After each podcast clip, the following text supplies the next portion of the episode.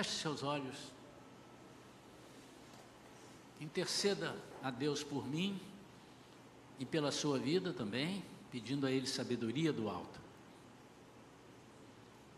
Pai querido, em nome de Jesus, nós estamos aqui na tua presença. Queremos, Senhor, ouvir somente a tua voz. Fala conosco, Senhor. Fala de uma forma que só tu sabes falar.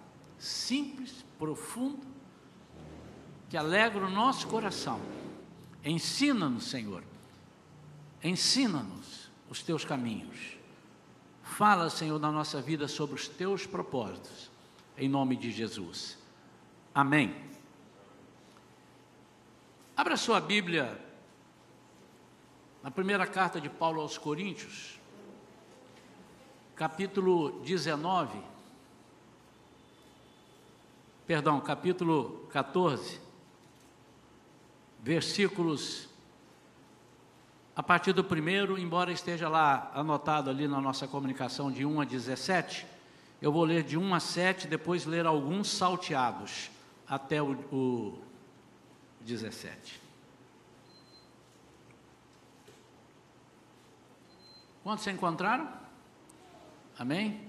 Obviamente, nós também publicaremos ali na tela, mas pode ser que você não esteja conseguindo enxergar daí dessa distância, então você está com a sua Bíblia, 1 Coríntios capítulo 14 diz assim: Segui o caminho do amor e exercei com zelo os dons espirituais, contudo, especialmente o dom de profecia. O título da mensagem de hoje é Uma Igreja Profética. Eu quero que os irmãos entendam o termo profético, um louvor profético, uma igreja profética, um irmão profeta. Porquanto quem se expressa em uma língua estranha não fala aos homens, mas a Deus. De fato, ninguém o compreende, pois em espírito fala mistérios. Entretanto, quem profetiza o faz claramente para edificação encorajamento e consolação de todas as pessoas. Quem fala em uma determinada língua, a si mesmo se edifica, mas quem profetiza, edifica a igreja. Gostaria que todos vós falasseis em línguas, todavia, muito mais que profetizasseis, nós vamos entender isso. Paulo disse: Eu prefiro, ou gostaria muito mais que vocês profetizasseis quem profetiza é maior do que aquele que fala em línguas, a não ser que as interprete para que toda a comunidade receba a palavra que edifica. Deixa eu destrinchar aqui. Ele não é superior, ele é maior no sentido de se ele faz mais, ele é mais produtivo, os irmãos vão entender. Portanto, irmãos, se eu for até vós falando em línguas, que benefício vos trarei, se não vos falar por intermédio de revelação, ou de conhecimento, ou de profecia, ou ainda de ensino? Até mesmo considerando objetos sem vida, mas que produzem sons, tais como a flauta ou a harpa, como alguém poderá reconhecer a música que está sendo tocada se os sons formados por elas não fossem distintos? Versículo 11. Portanto, se eu não compreender o significado do que alguém está comunicando, eu serei estrangeiro para quem fala, e tal pessoa estranha para mim. Versículo 12: Assim igualmente vós, visto que estáis desejosos por exercer os dons espirituais, procurai amadurecer naqueles que produzem edificação. Para quem? Para todo o corpo de Cristo. Notem, irmãos, como o apóstolo Paulo, antes, nós estamos estudando pela manhã é, a carta aos Efésios, como ele fala em unidade, fala em edificação do corpo, como ele, ele coloca a figura da igreja como um todo, como um, como um corpo de Cristo, num, numa posição de grande importância e de importância para Deus também. Versículo 14: Pois Se oro em língua, meu espírito também ora, mas o meu intelecto fica improdutivo. Ele está dizendo aqui: se eu oro em língua, meu espírito ora, mas eu não aprendo nada. Meu intelecto fica improdutivo. Eu não sou edificado, no sentido de aprender. Quantos entenderam? Amém. Embora esta carta estivesse sendo dirigida à igreja de Corinto, e ela foi por uma razão, porque havia muitas deformações doutrinárias naquela igreja. Cada um querendo dar uma ordem de um jeito, falando de outro, querendo que todo mundo falasse em língua. Mas, embora fosse para a igreja de Corinto, aos Coríntios, carta, é uma carta que regula ou que orienta, que nos instrui, que nos disciplina acerca dos dons espirituais. Não foi? Esse é, uma, é um dos feitos, é um dos acontecimentos que não pode ser, é, ficar restrito à igreja de Corinto. Há outras coisas que eram, não vamos entrar agora em detalhes, mas se você ler as duas cartas, você vai ver que há coisas que eram estritamente para aquela igreja. Embora algumas pessoas peguem, hoje menos, mas pegavam, aquilo ali, olha, Paulo falou isso, nós temos que fazer dessa forma. Sobre o uso do véu, por exemplo. Tinha um porquê.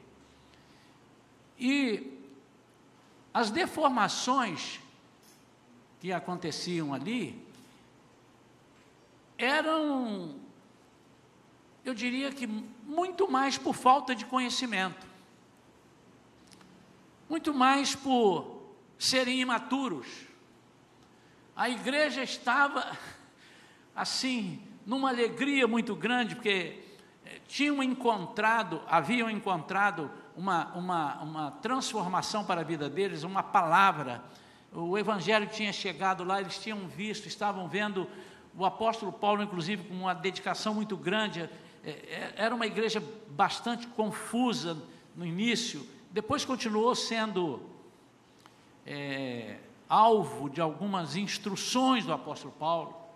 Por exemplo, em 1 Coríntios 11, a partir do versículo 23, quando Paulo fala sobre a ceia e disciplina, ele teve que chamar atenção porque o pessoal vinha para comer. Eles vinham para comer. Eles queriam comer e comiam rápido. E eles não esperavam por ninguém. Disse assim, então é melhor que vocês façam isso em casa. Eles estavam orientando. Então é uma carta, ou são duas cartas, onde o apóstolo Paulo orienta uma série de coisas com relação ao casamento. Mas nesse aspecto, ele orienta por quê? Por causa da importância que Cristo dá, e ele recebe de Cristo, obviamente, é como se Jesus estivesse falando, a importância que ele dá sobre a unidade da igreja, que nós estamos falando bastante, né, hoje batemos sobre isso, sobre a unidade e sobre o valor do ensino. Quando Deus colocou no meu coração para nós estudarmos Efésios, o que mais me chamou a atenção ali é a preocupação de Jesus passando para Paulo, de Deus passando para Paulo, a preocupação de nós ensinarmos as pessoas que estão conosco e ensinarmos os de fora. Porque se nós não ensinarmos, eles não aprenderão. E o papel de ensinar no mundo todo é na igreja. Já vemos isso, já vimos isso nas outras pregações. Se você não está podendo vir aos domingos de manhã, ou precisa de faltar, você, por favor, pegue lá no, no, no Spotify, né? também está lá no YouTube, mostrando as pregações sobre esse assunto. E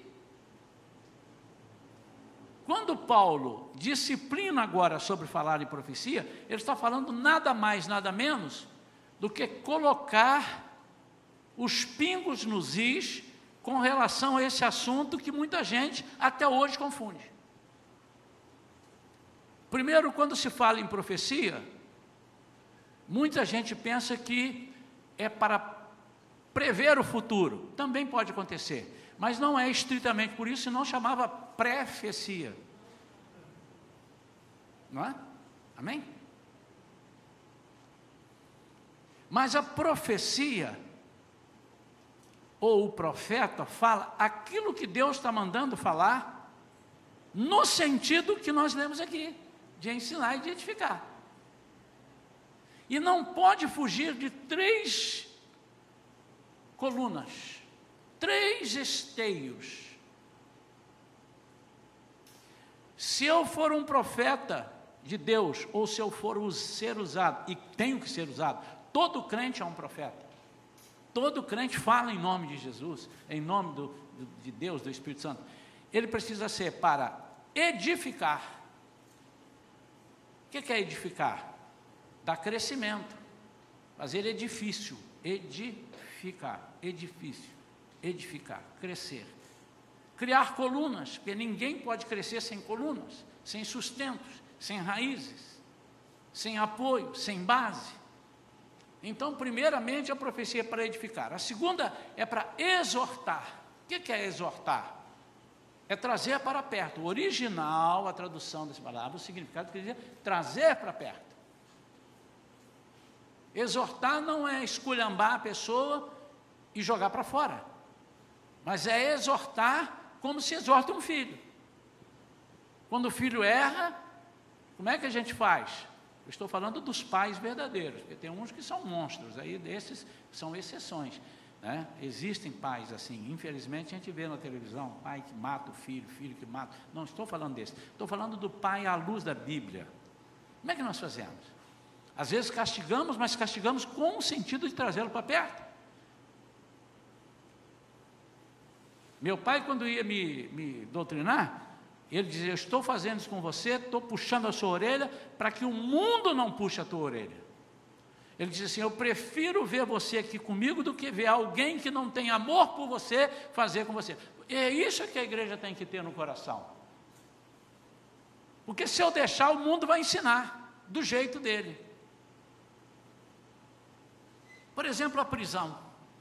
Quando uma pessoa comete um crime, faz alguma coisa, um delito que ele precisa ser preso. Qual é a intenção de prendê-lo? A intenção de prendê-lo é que resolva o problema dele, ele, ele conscientize, fique bom, e passado alguns anos ele volte nunca mais para fazer isso. Mas o que na realidade acontece não é isso. Para alguns casos, sim, conheço pessoas que foram presas, são ex-detentos e, e voltaram e são pastores. Aprenderam. Mas o nosso sistema, o mundo, não ensina como a igreja. Ou a igreja não pode ensinar como o mundo. Quando Jesus diz: Eu vos dou a minha paz, a minha paz vos dou, não vou lá dou como o mundo. Uma paz de troca, uma paz efêmera, uma paz passageira, uma paz de momentos pontuais, mas eu dou uma paz verdadeira, completa. Só quem sabe ensinar é a igreja. Está nos estudos. Eu não posso ficar repetindo tudo, senão não saio da uma, só fica na uma. Uma vez alguém perguntou assim para mim, pastor, quantos discos você tem gravado? Eu tenho um X discos. Eu falei, essa música está onde?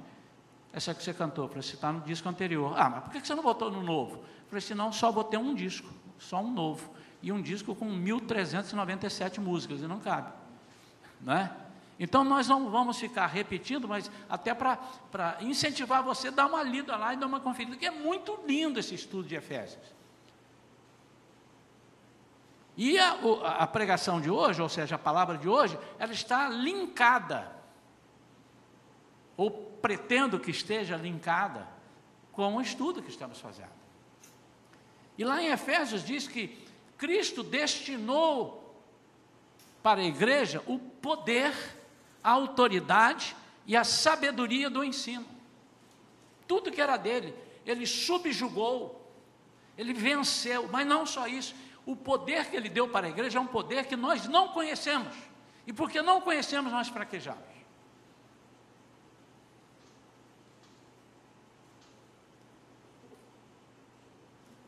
Edificar, exortar e a outra é consolar. Então, exortar a trazer para perto. Oh, você está percebendo, meu amado? Você está fora da palavra. Cuidado. Você sabe onde você vai assim? Você vai dar com os burros na água, como dizia lá.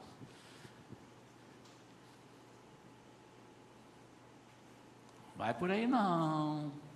Faz isso não. Mas apesar disso, nós não podemos mandar nas pessoas. Nós não podemos controlar as pessoas. E essa igreja, eu tenho pregado sobre isso, nós estamos dando um duro danado para que todos entendam que nós não vamos controlar. Por que, que nós temos que explicar isso para você? Porque senão você vai se sentir abandonado. E não é, eu não vou fazer por você aquilo que você precisa fazer, porque nem Jesus faz por você aquilo que você tem que fazer. O controlar é te obrigar, não, você tem que fazer. E às vezes por educação você vai fazer. Mas ensinar é colocar você no caminho, mostrando, segundo a palavra. Isso chama-se profecia. Então, se eu profetizo, eu profetizo para edificar, exortar e consolar. Mas eu queria falar antes o versículo 2 e 3. Ela só repetir, porquanto quem se expressa em uma língua estranha não fala aos homens, mas a Deus. De fato, ninguém compreende, pois em espírito fala mistério. Entretanto, quem profetiza o faz claramente para edificação, encorajamento e consolação de todas as pessoas. Irmãos, antes que alguém peça, a igreja Shalom, eu vi o pastor pregando, ali é contra línguas. Não, eu falo em línguas. Minha esposa fala em línguas. Aqui há vários irmãos que falam em línguas. O que ele está dizendo é que a língua espiritual essa língua chamada estranha, língua que as, é estranha porque as pessoas não conhecem. A língua espiritual que Deus te deu quando você foi batizado. E nem todas as pessoas que foram batizadas no Espírito Santo recebem o dom de línguas. Essa é a nossa visão e é de muitos que estudam isso. Você pode receber depois, não precisa ser necessariamente. Não, mas lá no Pentecostes receberam. Era o único sinal que eles podiam ver. Permanecei na cidade até que do alto sejais revestidos. E quando é até que? Até que. Não sai antes e não fica aí depois que receber. Como é que eles iam saber? Com um sinal. O dom de curar é um dom. O dom de visão é outro dom. Mas eles precisavam ter algo visível para que todos soubessem. Chegou o momento.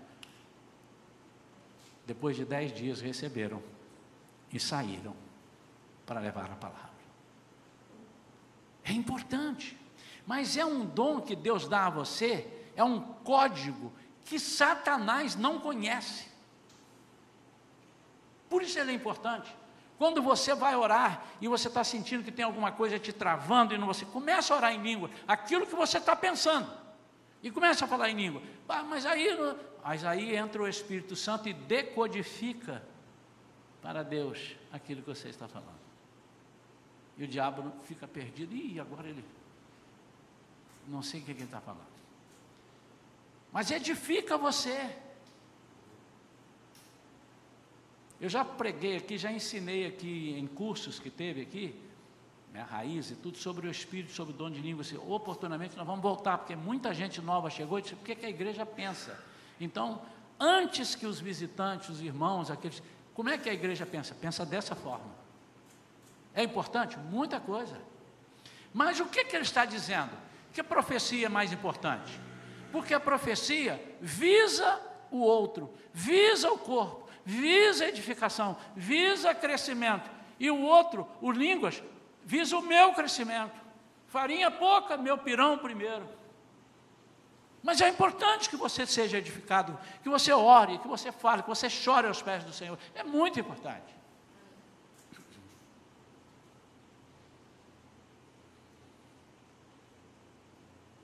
Em Provérbios 29, 18, na versão, eu gosto mais desse versículo, ele é mais abrangente, na versão Almeida atualizada. E ele diz: Onde não há profecia, o povo se corrompe, ou seja, o povo se perde. O que, ele está dizendo? Onde não há ensino, o povo dá cabeçada. Traduzindo para o bom português shalomita. Onde não há ensinamento, onde não há doutrinas, no sentido não de doutrinas humanas, onde não há profecia, o povo se corrompe. Mas o que guarda a lei, esse é bem-aventurado. O ensino é a razão, ou seja, usar o ensino, usar o aprendizado é a, é, é, é, é a ferramenta que eu tenho. Jesus diz: vocês erram porque não conhecem as Escrituras, porque não são profetizados. Por que, que eu estou batendo nessa tecla, irmãos? Porque hoje de manhã eu falei sobre unidade. E o que, que é unidade? Unidade é quando todos pensam num alvo só.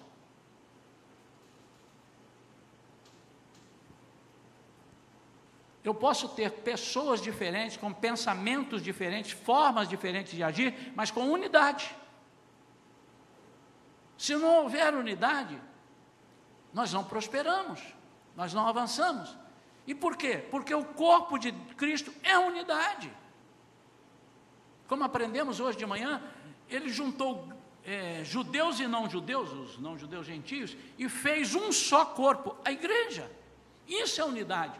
Então, quando toda a igreja deseja a mesma coisa, essa coisa acontece. Obviamente, irmãos, que eu não estou dizendo aqui que se 10 dos 150 não quiserem, vai puxar a igreja para baixo e a igreja não vai funcionar porque o diabo vai triunfar. Não é isso que eu estou dizendo. Mas eu vou lhe afirmar que se 10 não quiserem, em 150 vai atrapalhar muito, porque vai deixar de ter unidade.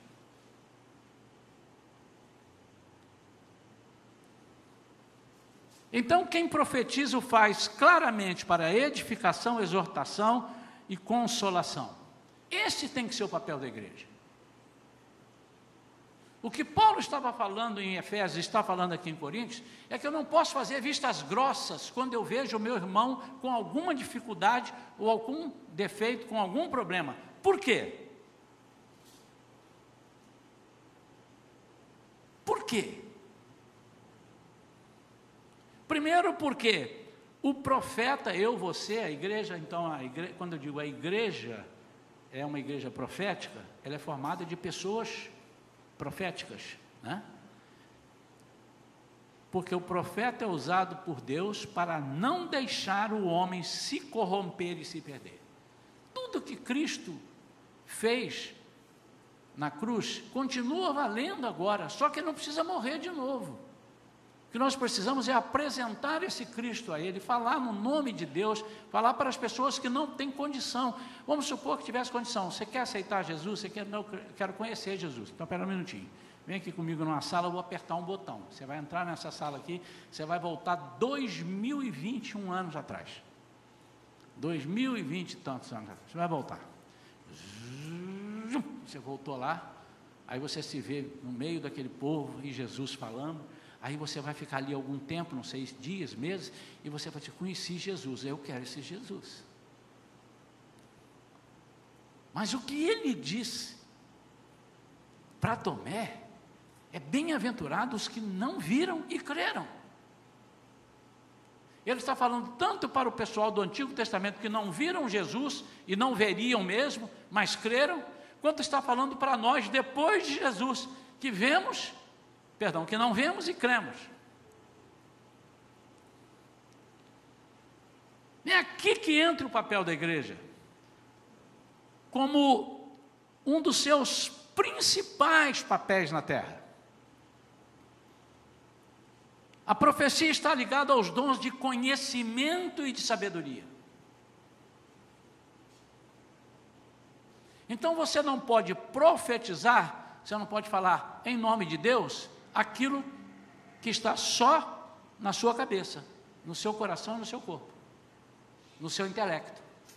O seu intelecto precisa ser edificado pela palavra de Deus. Então, a primeira coisa, para você ser um profeta, você precisa se deixar profetizar. Você precisa se deixar ensinar. Ninguém pode ensinar o que é de Deus se ele não for de Deus.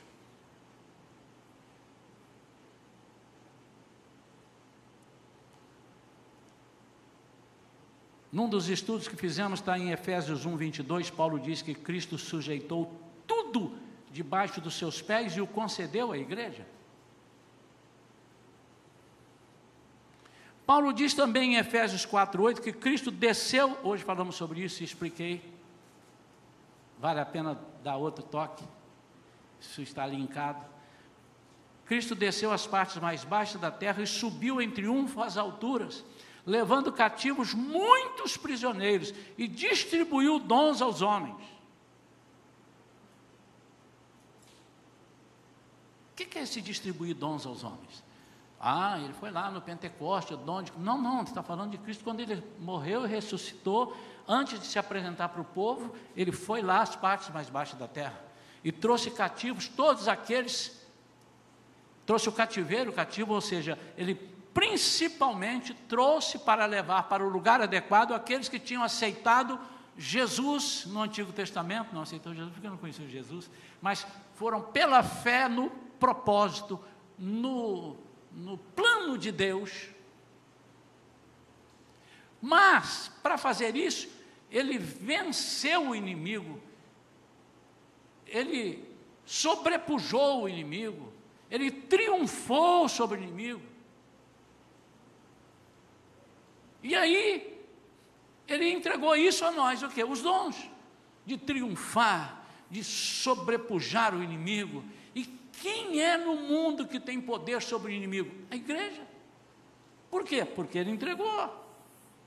Esses dons representam então a vitória sobre o mundo espiritual, irmãos. Aqui não está falando dos dons, por favor lá de, do, do Pentecostes, de 1 Coríntios capítulo 12. Não. Ele está falando desses dons de subjugar e de vencer, de prevalecer sobre o mundo espiritual.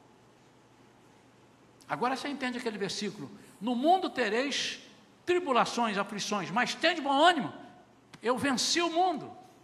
E ele venceu as partes baixas da terra, ele venceu o abismo, ele venceu tudo isso. Irmãos, isso está na sua mão. Diz aleluia. aleluia. Mas não fale tão alto assim, não, irmãos, por causa do vizinho, vão acordar. Vamos lá, um, dois e já. Aleluia. aleluia. Essa aí. é tremendo, irmão.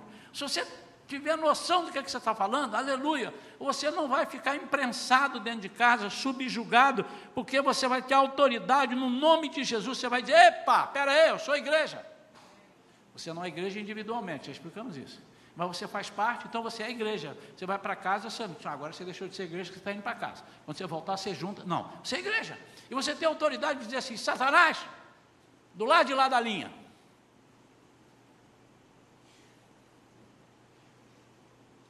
Oh, mas eu, irmão, mas eu não falo assim igual o senhor. Você pode falar assim, Satanás, do lado de lá da linha. Não é pelo grito que ele vai te obedecer, não. Não é pela, é pelo poder de Deus que te concedeu, está dizendo aqui. Por isso que você é mais que vencedor. Você não é vencedor, você é mais. Você não lutou, não venceu e ganhou.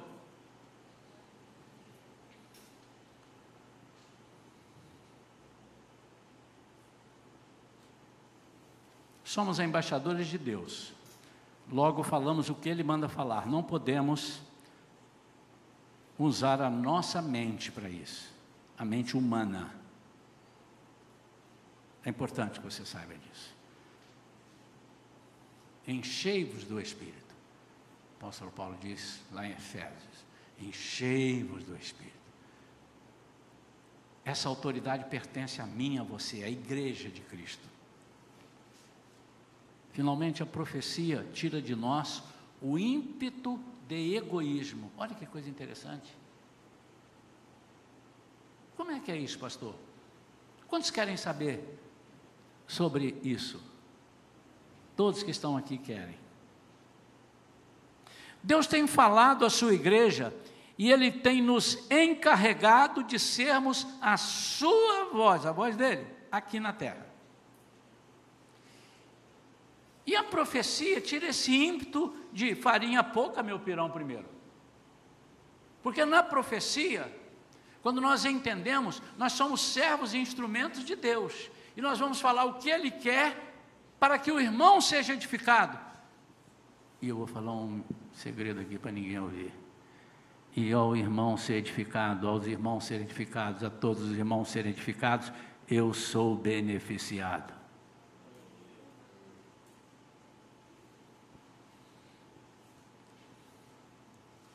Eu não posso falar o que eu quero falar, mesmo que eu não queira falar. Eu estou com raiva. Vamos supor que o que Deus está dizendo aqui é o seguinte: eu não gosto do irmão Lúcio, mas não gosto mesmo. Está amarrado, né, Lúcio? Em nome de Jesus. Mas vamos supor que eu não gosto. E Deus pega e fala assim: servo meu, vai ali e diga para o Lúcio: estou te prosperando, Lúcio. Eu falar que ele está prosperando, mas não há a menor hipótese eu vou falar para outro, ele tem que morrer. Que prosperar, ele tem que quebrar. Estou te eu estou te fazendo isso, qualquer benefício. Então, se eu sou egoísta, se eu sou provido de egoísmo, eu não posso ser um profeta, porque o profeta não fala para si, ele fala para os outros. Está claro, irmãos? Está claro mesmo? O que, é que eu disse então? Que o profeta fala para a igreja, fala para os outros. E como vimos hoje de manhã e como Efésios mostra, quando toda a igreja está em unidade, está abençoada, eu sou tremendamente abençoado. Lógico. Nós temos dois exemplos que eu quero, temos outros, temos outros. Mas temos dois exemplos aqui na Bíblia que eu gosto, um positivo e um negativo. Um está em 2 Reis 20, todo mundo conhece, a partir do versículo 1, quando Deus chama o profeta Isaías e diz: Vai lá no palácio, vai lá na casa do rei Ezequias e diz para ele para ele arrumar a casa que eu vou levá-lo, para ele arrumar a sua vida. Isaías foi. Só aqui, eu vim aqui para dizer para você que o Senhor disse que vai te levar. Arruma a tua casa aí, o mais rápido possível, e ele vai te levar. Recado dado? Ação. E o Isaías está indo embora. Ezequias, o rei, vira para a parede, diz a palavra de Deus, e chora amargamente, e pede ao Senhor, e suplica ao Senhor, que conceda a ele mais anos de vida, porque etc, etc, etc. Ele disse: Eu sou teu servo. A Bíblia diz que Isaías ainda não tinha saído do pátio. E Deus falou: Volta lá e diz para Ezequias que eu estou concedendo a ele mais 15 anos.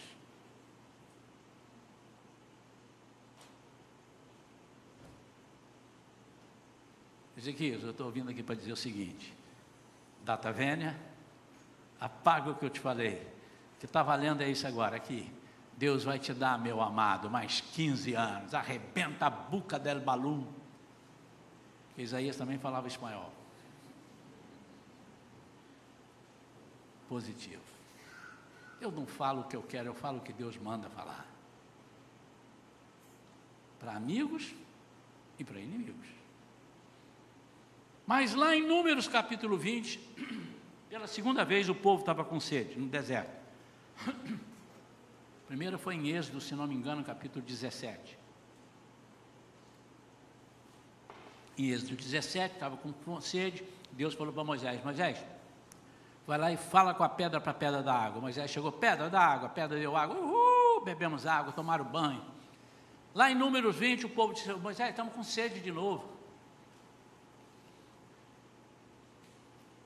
E ele fala com Deus, o povo está, esse povo não merece não, mas está com sede. Aí Aí o povo fala, vai lá e fala com a pedra, a pedra vai dar água. Ele junta Arão, leva para lá e fala assim: cambada de ingratos, mais ou menos essa linguagem, daí para. Vocês não merecem, mas vocês querem água, pá na pedra. A pedra deu água, mas Moisés pagou com isso, porque não foi isso que Deus mandou. Quantos entenderam? A profecia é para eu edificar o meu irmão, é para eu ensinar, é para eu puxar a orelha do meu irmão, mas com amor, como eu puxo do meu filho. A igreja foi feita para pensar primeiramente no próximo. O evangelho é o evangelho do próximo. Eu vou dizer mais: o casamento é assim. O marido tem que fazer de tudo para a esposa ser feliz. Cadê as esposas? Dizem um amém aí. Ih! Senhor, tem misericórdia, Senhor. Fala com os maridos aqui. O, o casamento você tem que fazer de tudo para a esposa ser feliz.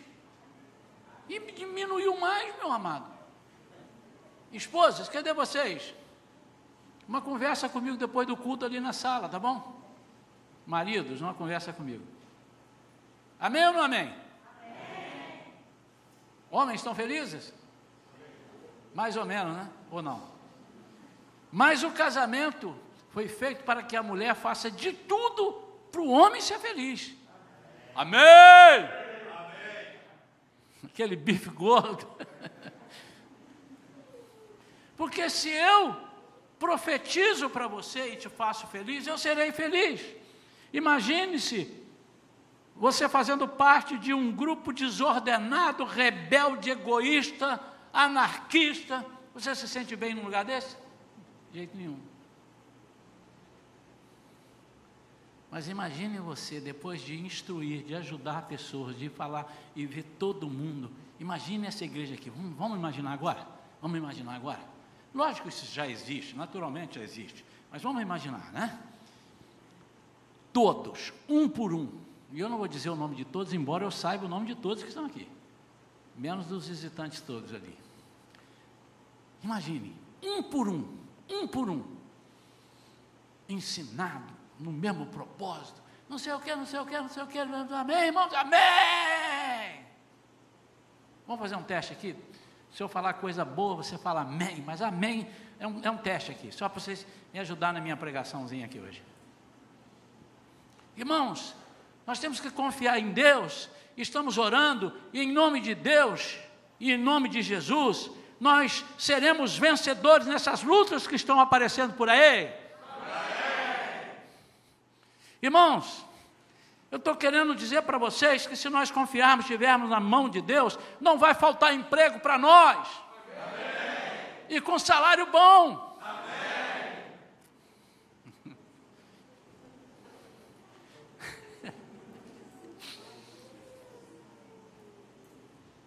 Você gostaria de estar num lugar assim, numa igreja onde amém, amém, estamos juntos, e vamos, que vamos, que vamos estou contigo, e vamos.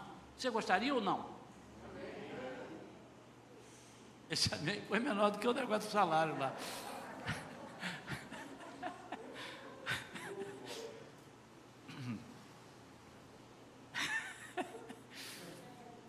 Mas não é muito melhor, irmãos? Você não sente seguro? Como você se sentiria se você chegasse ali na porta agora, visitante? e perguntasse assim: Eu estou precisando de uma oração, tem alguém aí que trabalha com libertação? Tipo assim, fecha o olho, encosta em qualquer um e bate no ombro, ele vai contigo. Você se sentiria seguro? Ou não? Mais ou menos? Sentiria? Ou então você ó, tem dois irmãos aí, mas não estou vendo eles aqui hoje não, porque hoje é Páscoa, ele deve estar em casa, eu não sei. O irmão volta semana que vem. Você se sentiria seguro? O que é, que é a unidade? onde todo. Agora você imagina o diabo nas nossas mãos. O diabo, aqui, não passa ele na porta da igreja, não, hein? Se você for passar nessa rua aqui, passa na calçada de lá. Porque ali, quando passa, tem um poder que é um negócio de doido. Pastor, o que passou no portão ali? Se um sujeito estiver endemoniado, ele vai cair no portão. Ô pastor, exagera não, pastor. Mas eu estou dentro da Bíblia, irmão. A Bíblia diz que Pedro passava e onde a sua sombra estava diz, as pessoas eram curadas. Paulo levava os, os aventais, mas eu, eu não preciso levar o meu avental e tudo. O que ele está dizendo é o seguinte: o poder de Deus acompanha aqueles. E todos esses sinais seguirão aos que crerem. Seguirão, andarão atrás, virão comigo, onde eu for, esses sinais virão. Isso é igreja. Imagine-se então você fazendo parte de um grupo que ora, não 30%, mas um grupo que ora, um grupo que é enfesado contra o pecado, um grupo que é amoroso, um grupo que só pensa em você. E você só pensa no outro, o outro só pensa em você, e você só pensa no outro, e o outro, e um pensando no outro, e todo mundo pensando em todo mundo. Imagine isso, irmãos. Imagine que lugar. Você já imaginou um lugar assim? Amém? Amém? No céu. Mas nós estamos aqui fazendo um treinamento para ir para lá. Quero encerrar dizendo: o meu propósito esse ano de 2021 é pelo menos que 80% da igreja, esse é um número que eu chutei, não chutei agora, chutei lá no meu planejamento. Se 80% da igreja estiver dentro desse propósito, de orar uns pelos outros, de clamar, de profetizar, de, de ajudar, de falar, irmão, você está errado, irmão, vem cá, você está errado, mas qual é o certo? Ah, não sei, só sei. Não, não, não, não, não. Se você não tem uma palavra para o irmão, é melhor não falar. Mas se você tem uma palavra de Deus, mostra que está aqui, querido. Agora, ele decide, não vai pegar o irmão pelo pescoço e forçar. Aqui não tem isso, porque Jesus não fez isso, você vai querer fazer? Nós não podemos fazer. Eu quero orar agora, concluindo essa nossa palavra dessa noite. Eu creio que ela tenha sido abençoadora palavra na sua vida, como foi na minha. Porque eu prego e eu ouço o que, é que eu estou pregando, está saindo aqui na minha retorno. Então, eu estou aprendendo um monte de coisa que Deus fala e que eu preciso, preciso ouvir. Muitas vezes as pessoas pensam que o pastor é anjo. Ah, mas o anjo da igreja, não é nesse sentido, irmão. O pastor tem fome, tem sono, tem frio, tem medo. O pastor não é medroso. Josafá teve medo, mas não era medroso. Então há momentos que os irmãos precisam fortalecer o seu líder em oração, para que, que o barco não afunde com os irmãos dentro. Vou levar os irmãos a um restaurante. Semana que vem, quantos irmãos querem comigo a um restaurante com tudo grátis? Vou pagar para todo mundo. Perilinho já foi logo o primeiro. Amém, Perilinho? Eu gosto de você demais por isso. Isso aí, né? Vamos, quantos querem ir? É, me ajuda na pregação, irmãos. Quantos querem ir? Todos querem ir. Esse restaurante que eu vou levar os irmãos é um lugar muito espaçoso, muito bonito. Tem ar refrigerado, tem, legal. Tem música, ambiente. O metre, o cozinheiro, é que está começando agora. Ele, ele diz que já aprendeu a fazer arroz com ovo frito e tal. Amém, irmãos? Alguns ainda querem comer ovo frito. Mas eu tenho uma outra opção. Também posso levar vocês num outro restaurante. Aquele, cara, ele aprendeu com aquele, como é que ele chama lá, o meta francês lá? Aquele que fala maravilha. Cozinha demais, irmãos. Fantástico, a comida é demais. Mais ou menos aquela assim que o Lúcio faz tal povo. Tremenda. Tremenda. Quantos querem ir nesse? Poxa, é um alimento, irmão, gostoso. Vocês preferem o outro arroz? Não, eu como qualquer coisa, não estou te perguntando isso, irmão, não me atrapalhe na pregação. Você quer o arroz com ovo ou aquela comida farta, bem feita, com um cheiro gostoso, embora caseiro, mas muito bem temperado, com sal certo, tudo bonito. O que, que vocês querem? Assim é a igreja. Quanto mais vocês orarem para Deus me dar a mensagem, dar a mensagem ao Augusto, dar a mensagem a Vivi, dar a mensagem a Adelaide, a todos que vêm aqui pregar, vocês precisam orar. Senhor, manda, Senhor, alimento, porque senão você vai passar fome. E de tanto passar fome, você vai ter inanição. Você vai morrer de fome, irmão. Você vai ficar fraco. Mas Deus diz que nós vamos receber a comida do céu para alimentar uns aos outros. e ao alimentar uns aos outros, todos nós faremos parte de uma comunidade forte, sadia, vencedora. Amém ou não amém? Fique de pé, por favor. Coloque a mão assim no seu coração e faz uma oração forte. Pastor, tem oração fraca? Tem. Aquela que nem você acredita no que está falando. Oração forte é uma oração com autoridade de quem você sabe que é. Você é revestido pelo poder de Deus e autorizado por Ele.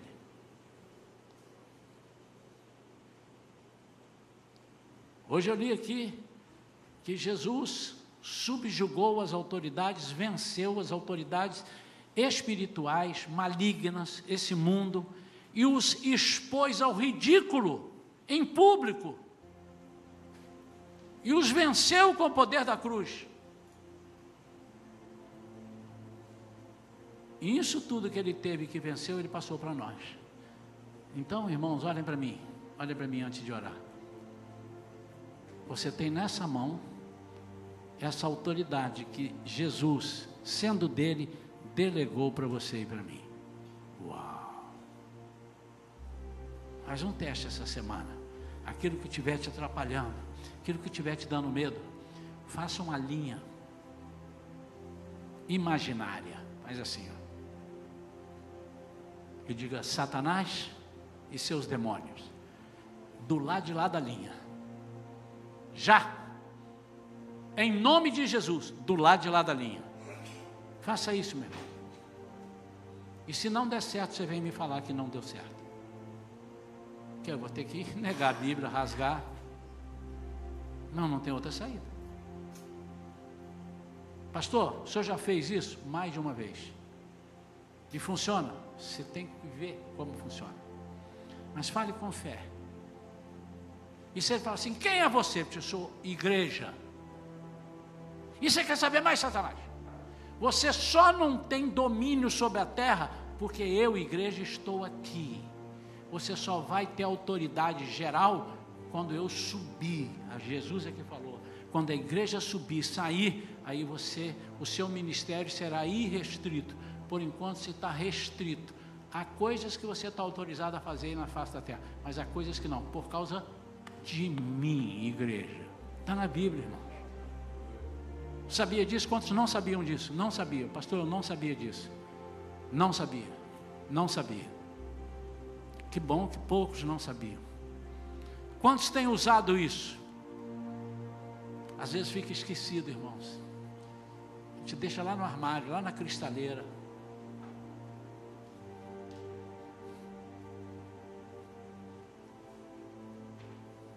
Te dar um exemplo aqui, irmão. Vem cá, Wesley, faz favor. Faz favor, preciso de você hoje aqui. Fica aqui em cima, até aqui.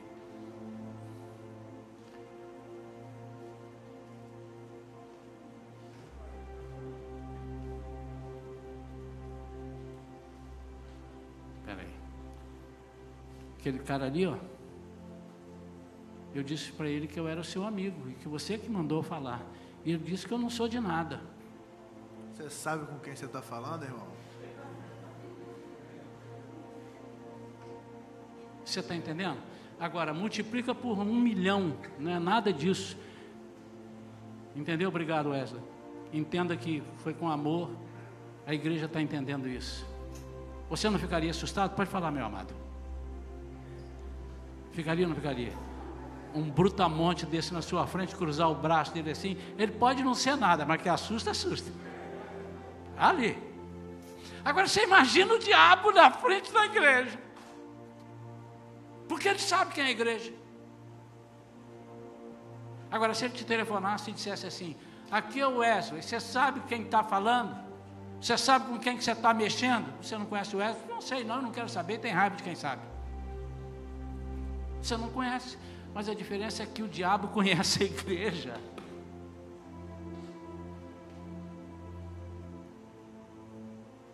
Pai querido, em nome de Jesus autoridade nós temos dado pelo Senhor e nós queremos exercer essa autoridade.